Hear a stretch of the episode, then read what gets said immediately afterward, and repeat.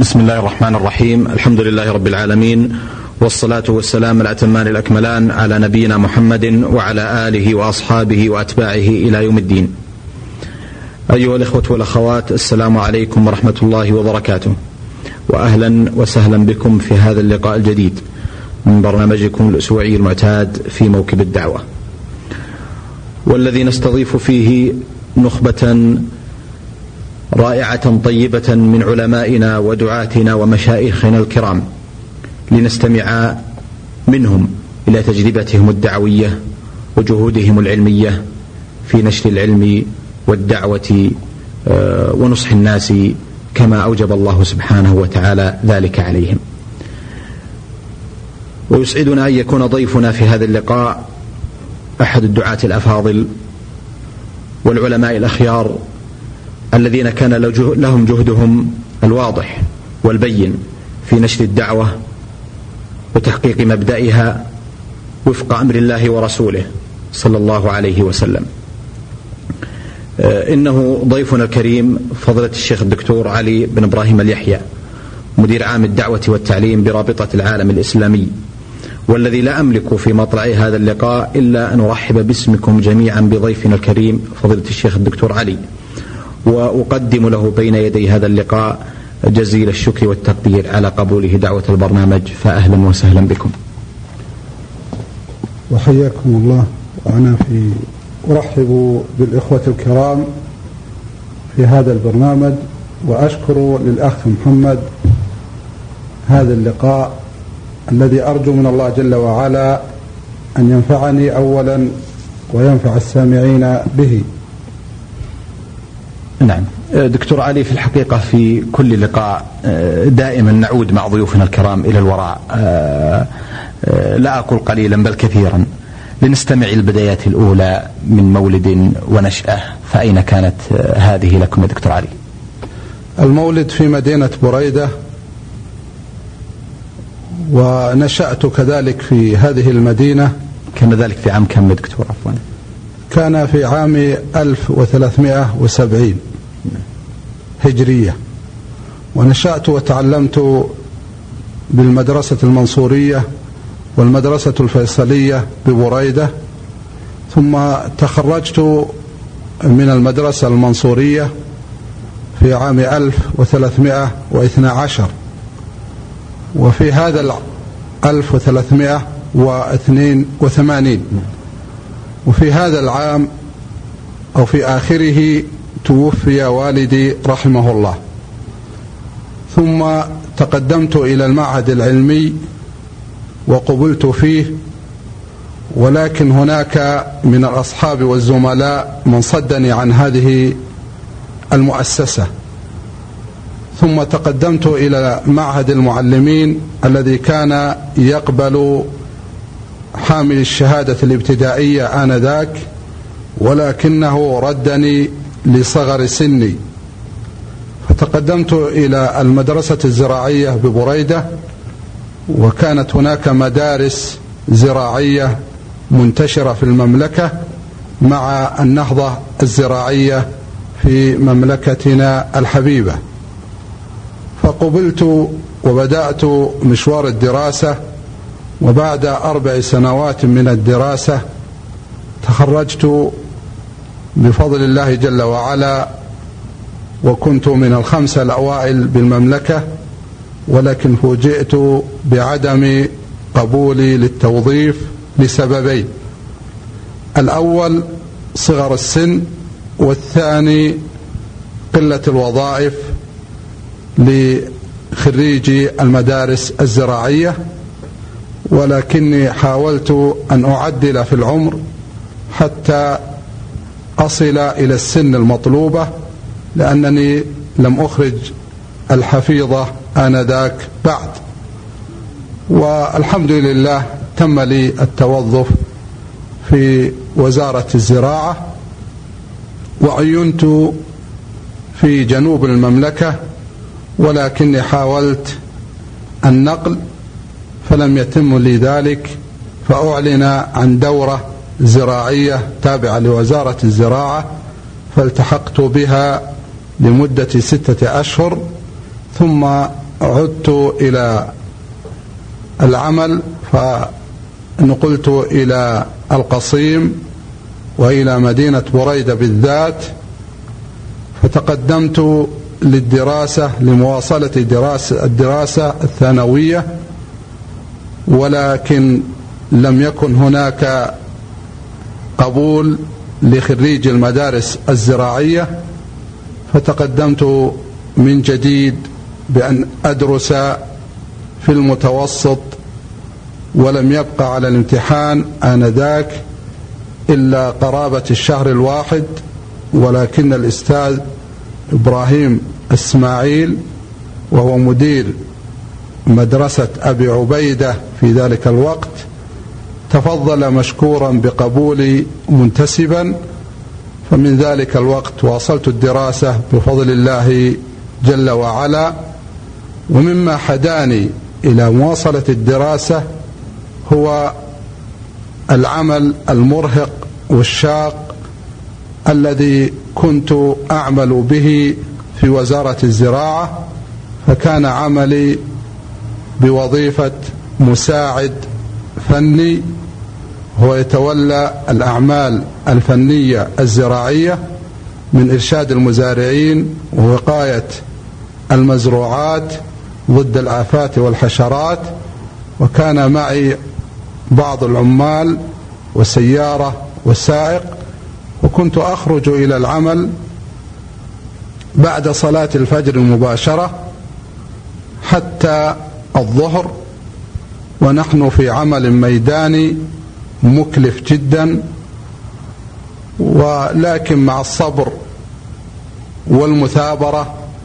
وكنت في ذلك الوقت أواصل دراستي المسائية وأعمل في الصباح وأحيانا يكون هناك دورة ما بين العمل وما بين الدراسة وأواصل كذلك مثابرا لعلي أحصل على الشهادة الثانوية فأتوظف بوظيفة أخرى غير هذه الوظيفة لأن الديوان لم يقبل خريج المدارس الزراعية أن يعملوا في ذلك الوقت إلا في وزارة الزراعة. وإن كان قبل بعض الدفعات السابقة لنا كمدرسين أو محضري مختبرات في المتوسطات إلا أن تلك السنة التي تخرجت بها آه، جاء قرار آه، من وزير الزراعة بعدم قبول أي خريج إلا أن يكون يعمل بوزارة الزراعة. لحاجة وزارة الزراعة إلى خريج المدارس الزراعية وخاصة في المناطق النائية ولكن المثابرة ومحاولة الوصول إلى الأفضل دعتني إلى إكمال الدراسة الثانوية. فلما حصلت على على آه، الشهادة الثانوية قبل حصولي عليها كنت أفكر هل أنتهي إلى وظيفة إدارية مخالفة لهذه الوظيفة أو أنني أكمل دراستي. فكانت طموحاتي بعد أن بدأت الدراسة في المرحلة الثانوية أن أتخصص بعد الثانوية في الطب أو الهندسة. ولكن لعدم وجود قسم علمي في المساء اضطرني إلى الالتحاق بالقسم الأدبي فتخرجت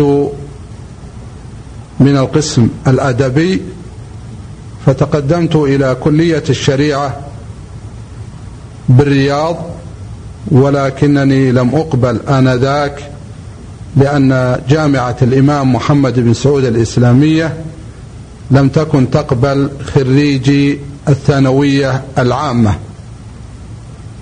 إلا أن يدرس في الأقسام الأخرى غير الشريعة كقسم علم الاجتماع وقسم التاريخ. فرأيت أن مثل هذا القسم أو هذه الأقسام لا أستفيد منها في حياتي العملية ولهذا قررت أن أرتحل من القصيم إلى المدينة المنورة لأدرس هناك في كلية الشريعة وبالفعل تقدمت إلى كلية الشريعة في الجامعة الإسلامية وقبلت منتظما وعلى ذلك لا بد أن أتقدم بالاستقالة من وزارة الزراعة.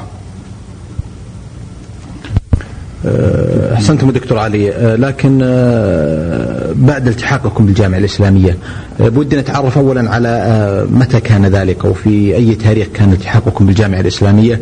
ثم هل كان يعني نأخذ انطباعاتكم عن دراستكم بالجامعة الإسلامية وكيف كان الجو آنذاك؟ وكيف كانت الدراسة أجد أنها فرصة نستمع منكم وأنتم احد طلابها في ذلك الوقت وهل استمرت دراستكم في الجامعة هناك حتى تخرجتم منها؟ بالنسبة للجامعة الإسلامية اولا أحب أن أذكر أنني تقدمت لوزارة الزراعة بالاستقالة وكنت آه، مما استفدت منه بعض الأمثال العربية والعامية فكان المثل الذي كنت دائما أردده كما يقول العامة آه، اجعل يد في الجال ويد في الرشا. أي لا تترك العمل حتى تجد عملا آخر يقوم مقامه. وهذا مما أنصح فيه إخواني الشباب بعضهم يلتحق بعمل ولو كان بوظيفة آه، ذات راتب قليل فتجده بعد شهر أو شهرين أو سنة يترك هذا العمل ويذهب ليبحث عن عمل آخر وهذا خطأ المفترض أن يبقى بعمله ولو كان آه، مهما كان من التعب ومن قلة الراتب ويبحث وهو على رأس العمل عن عمل أفضل. فإذا ما وجد الآخر واطمأن إليه وتحقق من آه، التحاقه به ممكن أن يتقدم. ولهذا تقدمت إلى آه، الجامعة الإسلامية وأنا على رأس العمل آه، حيث تقدمت بطلب إجازة لمدة شهر ونصف وكانت هذه هي الإجازة الباقية لي في رصيدي حيث كنت آخذ بعض الإجازات من أجل الاستعداد للامتحان عندما كنت أدرس في الثانوي. فلما اطمأننت إلى الجامعة الإسلامية ووجدت نفسي أنني أستطيع أن أسير فيها تقدمت بالاستقالة من وزارة الزراعة ولكن قوبلت بالرفض ومحاولات شديدة وبواسطات ومعارف تفضل وكيل وزارة وكيل وزارة الزراعة بقبول استقالتي آنذاك مشكورا. عندما عللت له وبينت له أن هدفي هو الدراسة فتقدمت لكلية الشريعة وقبلت هناك ولله الحمد. وكانت الكلية آه، في السكن الداخلي لأنني كنت مغتربا. تذكرون عام كم دكتور علي؟ والله العام لا أذكره الآن لكنه بعد لو نظرنا أربع سنوات وست سنوات 82 مع تسعينات. تسعينات تقريبا 93 نعم. ف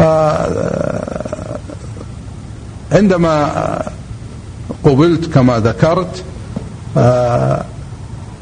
تحولت إلى السكن الداخلي.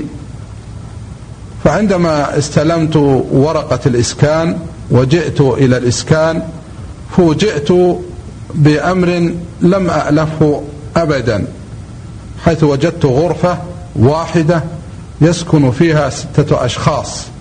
أنا السادس من هؤلاء ومن جنسيات متعددة. وأذكر أنه كان معي آه، أخ من الزملاء من نيجيريا وآخر من السودان وثالث من اليمن ورابع من إيران وخامس من الأردن وأنا السادس من السعودية. فحاولت مع المشرف أن أنتقل إلى غرفة أخرى فقال هكذا النظام. فحاولت معه أن يكون معي آخر من السعوديين لعلي أأنس به. ولكنه رفض. فبقيت شهرا لا لم أتأقلم مع هؤلاء الزملاء ولكنني تأقلمت واستفدت منهم استفادة طيبة وأصبحنا إخوة ومع بعض وإلى الآن بيننا المعرفة والصلة بين عدد منهم ولله الحمد والمنة. وهذا مما أدعو آه، إخواني من الشباب ألا آه، يقرروا رأيا في أول وهلة بل لا بد من الصبر حتى يتبين لهم ثمرة ذلك الصبر. نعم. أحسنتم دكتور. آه، استمراركم في الدراسة في الجامعة الإسلامية آه، ثم ماذا كان بعد ذلك؟ عندما نجحت من السنة الأولى إلى السنة الثانية افتتح فرع جامعة الإمام بالقصيم فطلبت الالتحاق به وكان عميد كلية الشريعة في ذلك الوقت هو الشيخ محمد بن صالح المرشد رحمه الله وهو من شيوخ الأفاضل فحاول أن يثني عزمي ألا أنتقل وأبقى فإن في الجامعة الإسلامية عدد من العلماء والمشايخ والطلاب والانقطاع للدراسة وفي المسجد النبوي ولكن الأهل والوالدة وكنت متزوجا آنذاك فاضطررت للانتقال لأنه لأني في دراستي في الجامعة الإسلامية عانيت من المتاعب فكنت متزوج والراتب في ذلك الوقت 300 ريال فما أدري هل أصرف على الزوجة وعلى نفسي أو على الدراسة. مما يجعلني أحيانا أبقى آه، أياما آه، على آه، الخبز خبز فقط مع شيء من الروب في اليوم كاملا. كل ذلك محاولة التوفير حتى يبقى شيئا من المال لبقية الحاجات وللأهل. نعم. أحسنتم انتقلتم إلى القصيم واستمرت دراستكم هناك دكتور علي؟ انتقلت إلى القصيم وكان هناك المبنى المستأجر وهو عبارة عن غرف صغيرة آه، في حي من الأحياء الداخلية في بريدة واسمها الفاضلية في جنوب شرق بريدة. وكان آنذاك لا يوجد أي موظف سوى الدكتور آه، صالح الخزيم آه، رحمه الله. الذي أصبح وكيلا لكلية الشريعة واللغة العربية عند افتتاحها فكان هو الذي يسجل الأسماء فتقدمت له فقبلني وسجلني وذكر لي أنه لم يتقدم عدد كاف كاف فإذا لم يتقدم العدد الكافي للدراسة في السنة الثانية فإنني آه، لن أقبل آه، في آه، هذا هذه السنة لأنه لن يفتح إلا السنة الأولى إلا إن توفر العدد الكافي للسنة الثانية وفعلا قد توفر العدد الحمد لله ووصل عددنا إلى أربعين طالبا فبدأت الدراسة وبحكم عملي السابق في الزراعة فكان لدي الخبرة الإدارية والمعرفة ولهذا ضم إلي النشاط وإدارة النشاط والنواحي المالية وكانت آه، آه، في ذلك الوقت آه، الأنشطة كثيرة جدا وتصرف عليها الجامعة أموال فيحتاجون إلى من يستطيع أن يصرف مثل هذه الأموال ويعرف كيف يتصرف ويوجه مثل هذه الأنشطة. فأسند إلي النشاط مع أنني طالب وأحد الطلبة الدارسين في المستوى الثاني. جميل. أه تذكرون آه، دكتور علي آه، أثناء دراستكم سواء في الجامعة الإسلامية أو في انتقالكم لفرع جامعة الإمام بالقصيم بعض الزملاء والأقران الذين كانوا معكم؟ والله بعض الزملاء عدد طبعا كبير فكان الفصل في الجامعة الإسلامية آه، أكثر من 85 طالب. ومن جنسيات مختلفة ولا أذكر يعني الطلاب يعني الآن أستحضرهم. هناك أخ من, من الرس ومحمد بن صالح الزيدي وسليمان عمير وكذلك من أهل المدينة شمس الحق فكان بجواري بالمقعد. هؤلاء اللي أذكرهم الآن. جميل. دكتور علي نواصل مشواركم التعليمي. تخرجتم من كلية الشريعة بالقصيم ثم ماذا كان بعد ذلك؟ آه، كنت أول آه، من أول دفعة تخرجت من فرع آه، الجامعة بالقصيم وأول شخص عين معيدا في فرع الجامعة بالقصيم. فاخترت أنا وستة من زملائي كمعيدين في كلية الشريعة وأصول الدين بالقصيم. نعم. ثم بعد ذلك آه، واصلت آه، آه، ذهبنا إلى الرياض للدراسة وهي الدراسات العليا أو الدراسة المنهجية لتحضير الماجستير. وبقيت أنا وزملائي هناك بالرياض. وكان لنا برنامج حافل بالمحافظة على الوقت وذلك أنه في الصباح ليس لدينا عمل وكنا آه، نحاول أن نستفيد من من وقت الصباح في زيارة المكتبات والاطلاع ورسم برنامج للحفظ وخاصة ما يتعلق آه، بالدراسة. وهو الحديث وعلوم الحديث ورجال الحديث لأنه كان مقررا علينا عدد آه، من الأسماء لابد من حفظها وعدد من الأحاديث لا بد من حفظها فكنا نحفظها وأذكر أنه كان بيني وبين زميلي وأخي في الدراسة في الكلية وبعد التخرج الدكتور صالح الونيان آه، برنامج أننا نحفظ حديث عندما نذهب من المسكن كنا قد سكننا سويا نذهب من المسكن إلى المسجد نحفظ حديثا. وعندما نعود من المسجد إلى آه، المنزل آه، نحفظ ترجمة رجل من رجال الحديث. وعلى هذا انتهت هذه المادة بهذا الوقت الذي كان عادة يضيع آه، لا يستفيد منه الإنسان. فكنا نستفيد من الطريق ذهابا إلى المسجد وإيابا منه. جميل. أحسنتم يا دكتور. دراستكم الماجستير أو رسالتكم في الماجستير كانت عن ماذا يا دكتور؟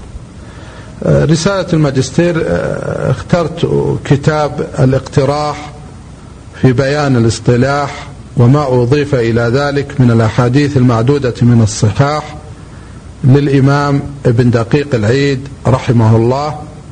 وهو قد توفي في القرن الثامن. وتقدمت به إلى قسم الحديث بكلية أصول الدين بالرياض جامعة الإمام. فقبل ووفق عليه وأسند الإشراف إلى الدكتور الأستاذ محمد أديب الصالح وكان رئيس قسم الحديث آنذاك. فبدأت مشواري بالتحقيق والدراسة. وانتهيت منه ونوقش بعد مرور ثلاث سنوات من تسجيله. أحسنتم. آه، بعد ذلك عدتم إلى إلى القصيم وكنتم تدرسون في آه، كلية الشريعة وأصول الدين. كذا شيخ علي؟ آه، طبعا العودة إلى القصيم بعد نهاية السنة المنهجية فبعد أن عدنا إلى القصيم طلبنا أن نتفرغ للدراسة للبحث فرفضت الجامعة وخاصة الكلية ناشئة وتحتاج إلى من يعمل بها فكلفت بالتدريس فكنت أدرس أربع محاضرات يوميا وكان كذلك النشاط قد أسند إلي ثم فوجئت أنني قد كلفت بإدارة شؤون الطلاب للفرع كاملا مع التدريس ومع إعداد الرسالة. ومع ذلك من فضل الله ومنته أول من انتهى من زملائي في تقديم الرسالة ومناقشتها وهذا آه، في يرجع الفضل لله جل وعلا ثم لتوجيه الأساتذة وخاصة الدكتور صالح آه، الخزيم رحمه الله. ثم أجد أن الجد يولد جدا كذلك. والتكاسل آه، ما هو إلا نهايته إلى الكسل وعدم الإنتاج. أحسنتم.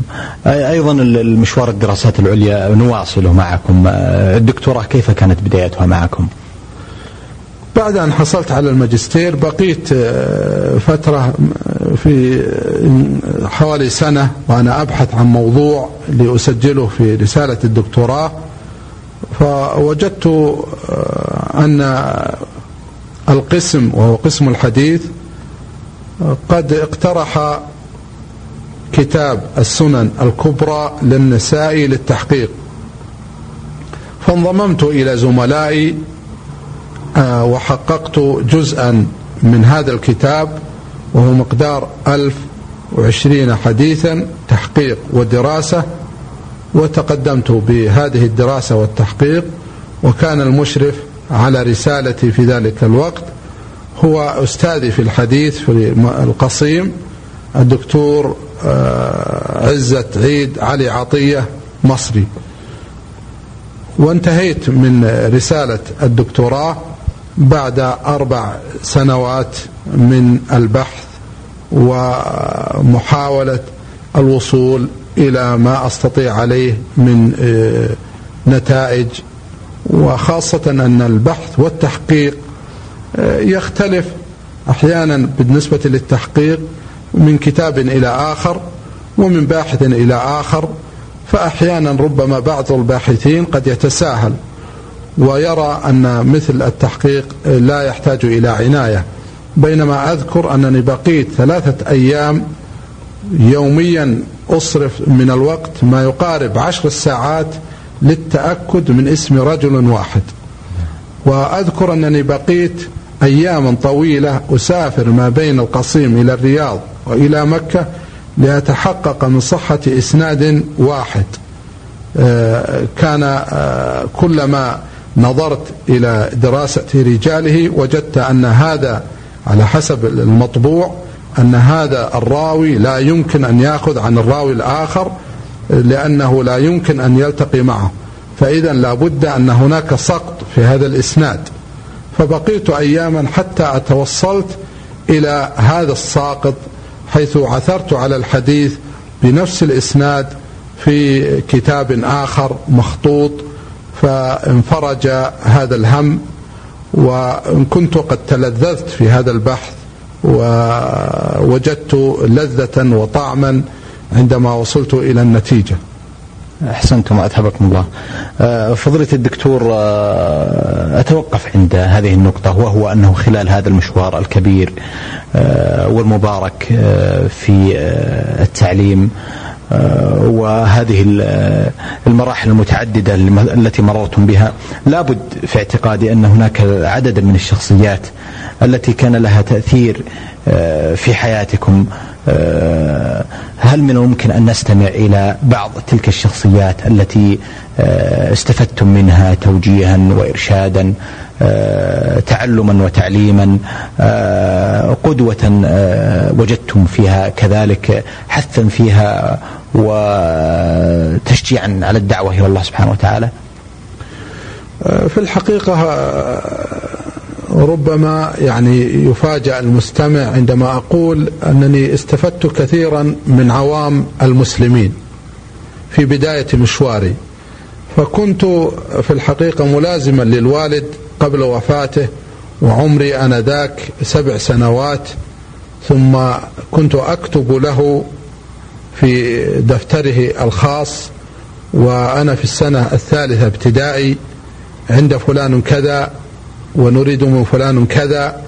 فلما توفي رحمه الله كنت ألازم الجلوس مع عمي الذي كان تاجرا في السوق فكنت أستفيد من أخلاق الناس والتجار آنذاك وهناك مراقبة اجتماعية لأحوال الناس وخاصة الشباب فيثنون على الشاب المطيع لوالديه وعلى الشاب الذي يرتاد المسجد وعلى الشاب الذي يقرأ القرآن.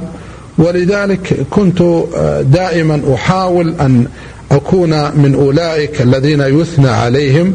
فكنت حريصا على المسجد وحريصا على بر والدتي وحريصا على الاتصال بالأقارب وغيرهم. وبعيدا عن العبث واللعب وغير ذلك.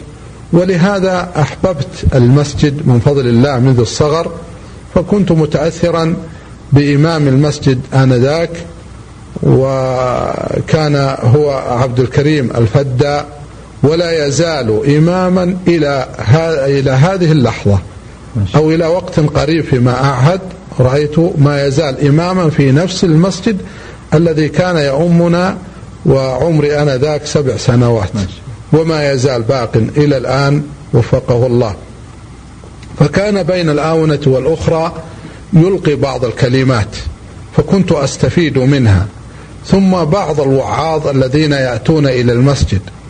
وكان من أبرز أولئك الوضعاظ الذي يتردد كثيرا وكان جار لنا في منزلنا هو الشيخ عبد الله بن علي الغضيه فكنت متاثرا به كثيرا وأستفيد منه ومن خلال وعظه وتوجيهه وخاصة ضرب الأمثلة والبشارات اللي دائما يذكرها وهذا ديدنه من ذلك الزمن يذكر بشارات أبشروا فقد قال النبي صلى الله عليه وسلم بشر المشائين في الظلم بالنور التام يوم القيامة. يعني بشر المشائين إلى المساجد في الظلم بالنور التام يوم القيامة وغير ذلك فكان هذا حافزا لي على أن لا أتأخر عن صلاة الفجر وعن الصلوات وكانت كذلك والدتي وفقها الله وأمد بعمرها على زيادة عمل صالح كان لها دور كبير في توجيهنا جميعا. فكنا آه، خمسة أخوة فكان لها توجيه آه، الأكبر منا لم يوفق في الدراسة ثم توفي رحمه الله والأربعة كلنا تخرجنا من الجامعة وأنا وأخي الدكتور يحيى أكملنا الدراسة العليا وحصلنا على الدكتوراه وهو بتوجيه بتوفيق الله ثم توجيه والدتنا ومع أنها لم تكن توجه أي توجيه للدراسة إلا أنها كانت دائما حريصة على العبادة وعلى المحافظة على الصلاة وعلى الا نكتسب هللة واحدة من حرام أو نتعدى على الآخرين. وأما المال فسيأتي وأما الدراسة فإن درسنا فلأنفسنا وإن لم ندرس فالرزق عند الله جل وعلا المهم الصلاة. ومن هذا المنطلق حافظنا على الصلاة وحافظنا على الدراسة في آن واحد. وهذا ما أدعو إليه الآباء والأمهات أن يحرصوا أشد الحرص على أبنائهم بالمحافظة على طاعة الله جل وعلا ويجعل الحرص على الدراسة وعلى الدنيا من باب النفل لا من باب الأصل فإنه سيأتي آه، لاحقا وسيجد الشاب نفسه آه، مضطرا إلى مواصلة دراسته عندما يصدق مع ربه ويجد أنه مقبول لدى المجتمع إن دخل في بيع أو شراء أو تجارة ويجد أنه سلك منهج الأدب ومعاملة الآخرين المعاملة الصحيحة.